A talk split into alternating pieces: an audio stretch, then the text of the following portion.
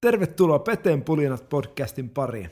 Tämä on podcast, joka käsittelee ihan kaikkea maa ja taivaan väliltä. Hyppää kyytiin, sillä nyt mennään.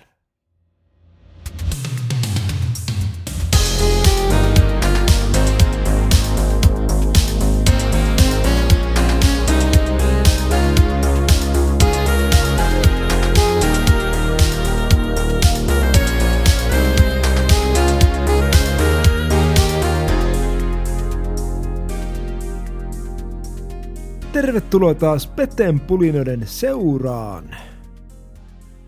Kiitos kaikista kommenteista koskien viime jaksoa.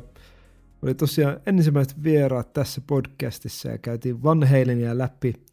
Ja oli oikein mukava velipoikien Pasi ja Mikankaan pulista yhdessä ja tullaan varmasti myös jatkoskin tekemään lisää jaksoja meitä kiinnostavista aiheista. Tänään kuitenkin hypätään Halloweenin pariin.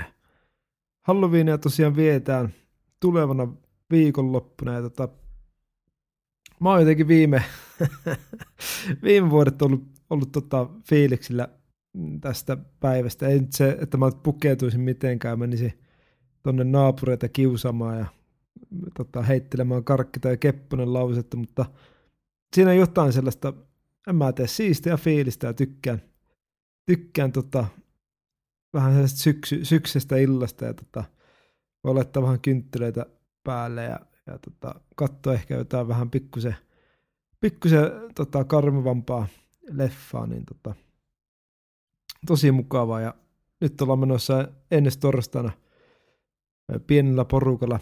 Finkino esittää Screamin nyt tällä, tällä Halloween viikolla, niin mennään torstaina kattoon se. Niin ihan kiva nähdä toi leffa sellainen teini, teinivuosien elokuva ja nähdä se nyt isolta screeniltä.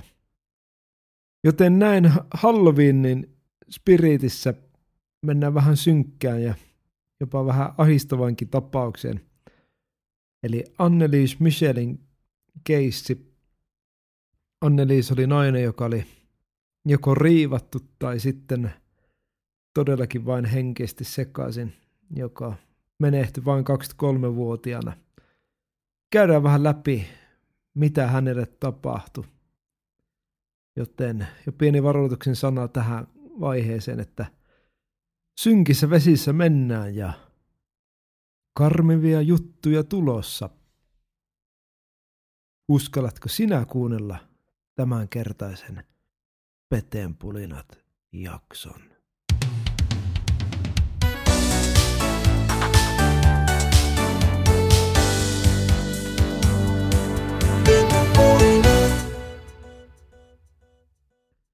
Annelies Michel syntyi 21. syyskuuta 1952 Leipfingissä, silloisessa Länsi-Saksassa, ja kasvoi erittäin tiukassa katolassa perheessä.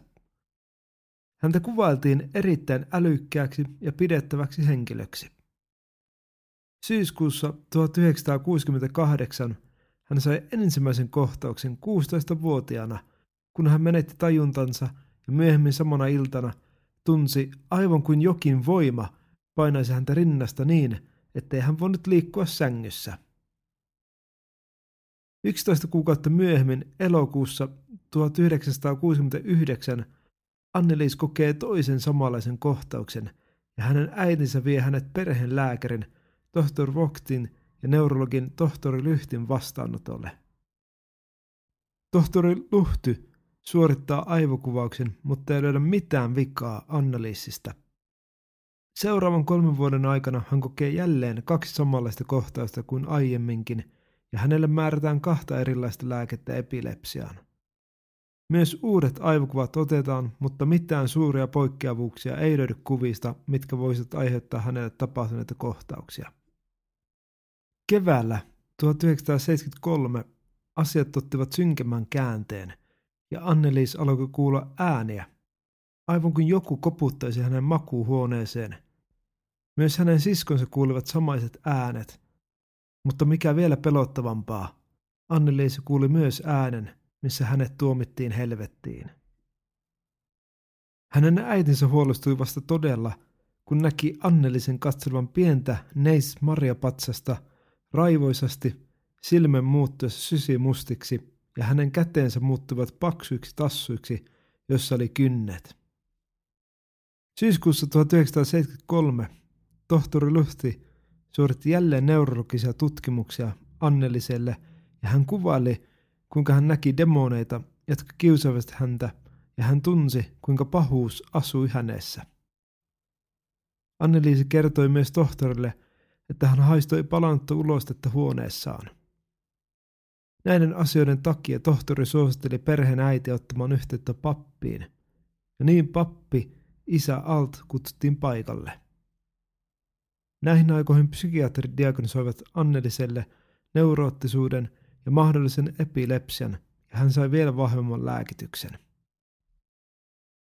Heinäkuussa 1975 oireet pahenevat entisestään ja Anneliisi ei nuku juuri lainkaan, vaan rukoilee kiihkeästi läpi yön.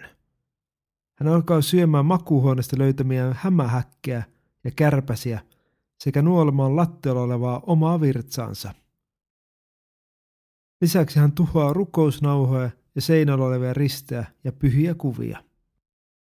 Vaikka hän näyttää heikolta, läheiset kuvailevat, että hänen voimansa ovat yliluonnolliset. Hän heittää siskoaan ympäri huonetta kuin nukkea. Pappi, isä Rodevyk kutsutaan paikalle, joka on manauksen asiantuntija, ja hän on varma näkemästään, että Anneliisi on riivattu, ja hän suosittelee, että pappi, isä Rents, tulee suorittamaan manauksen, eli puhdistamisen pahoista hengistä. Ensimmäinen manausrituaali suoritetaan 24. syyskuuta 1975. Yhteensä 67 eri puhdistusta tehdään, joista 42 nauhoitetaan nauhalle, ja osa näistä nauhoista löytyy YouTubesta kuunneltavaksi.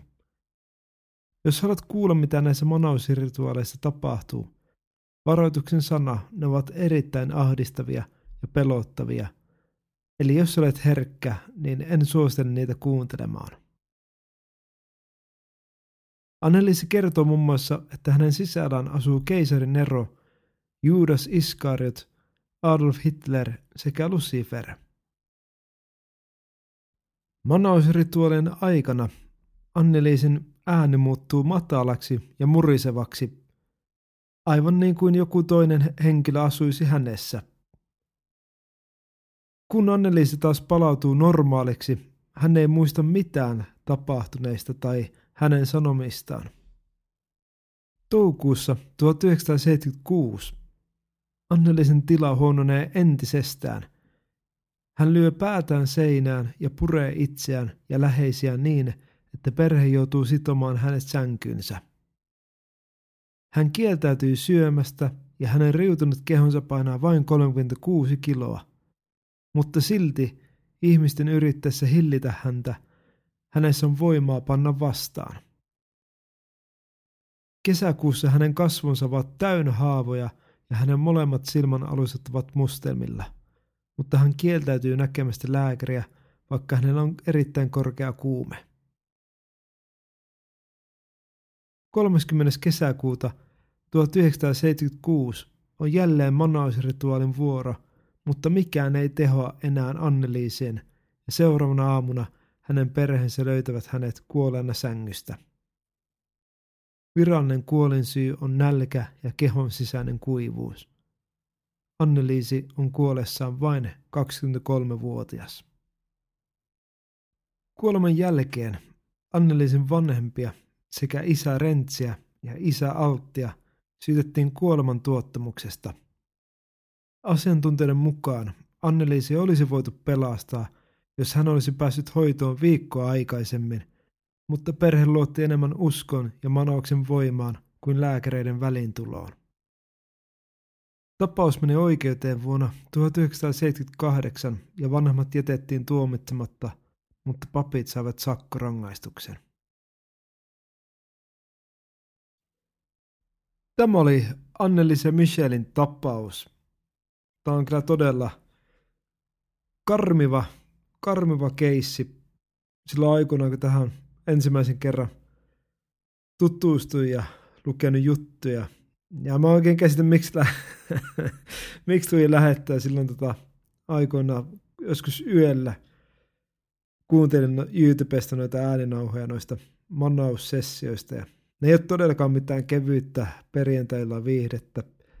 En muistaakseni montaa sekuntia pystynyt kuuntelemaan, oli pakko sammuttaa, rupesi sen verran pelottaa. Eli no jotain sellaista, mitä ei kannata kyllä, jos on herkkä, niin lähteä leikkimään.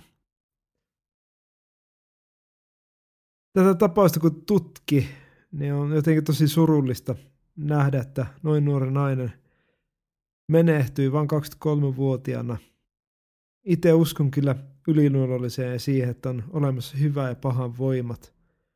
Mutta jotenkin myös syyttävä sormi menee tässä tapauksessa myös Annelisen vanhempiin. Miksi ei jotenkaan osattu oikeasta paikasta hakea apua hänen lääketieteestä, vaan silmittömästi uskottiin uskon ja manaukseen. Mutta tota, Anneliis on varmasti nyt paremmassa paikassa ja, ja tota, tuolla jossakin katsoo tätä maailman menoa. Tämä oli tämänkertainen jakso. Toisten viihdyt seurassa. Hyvää Halloweenia. Pidä hauskaa. Älä ota niin vakavasti tätä tapahtumaa, vaan huumorin kautta. huumorin kautta.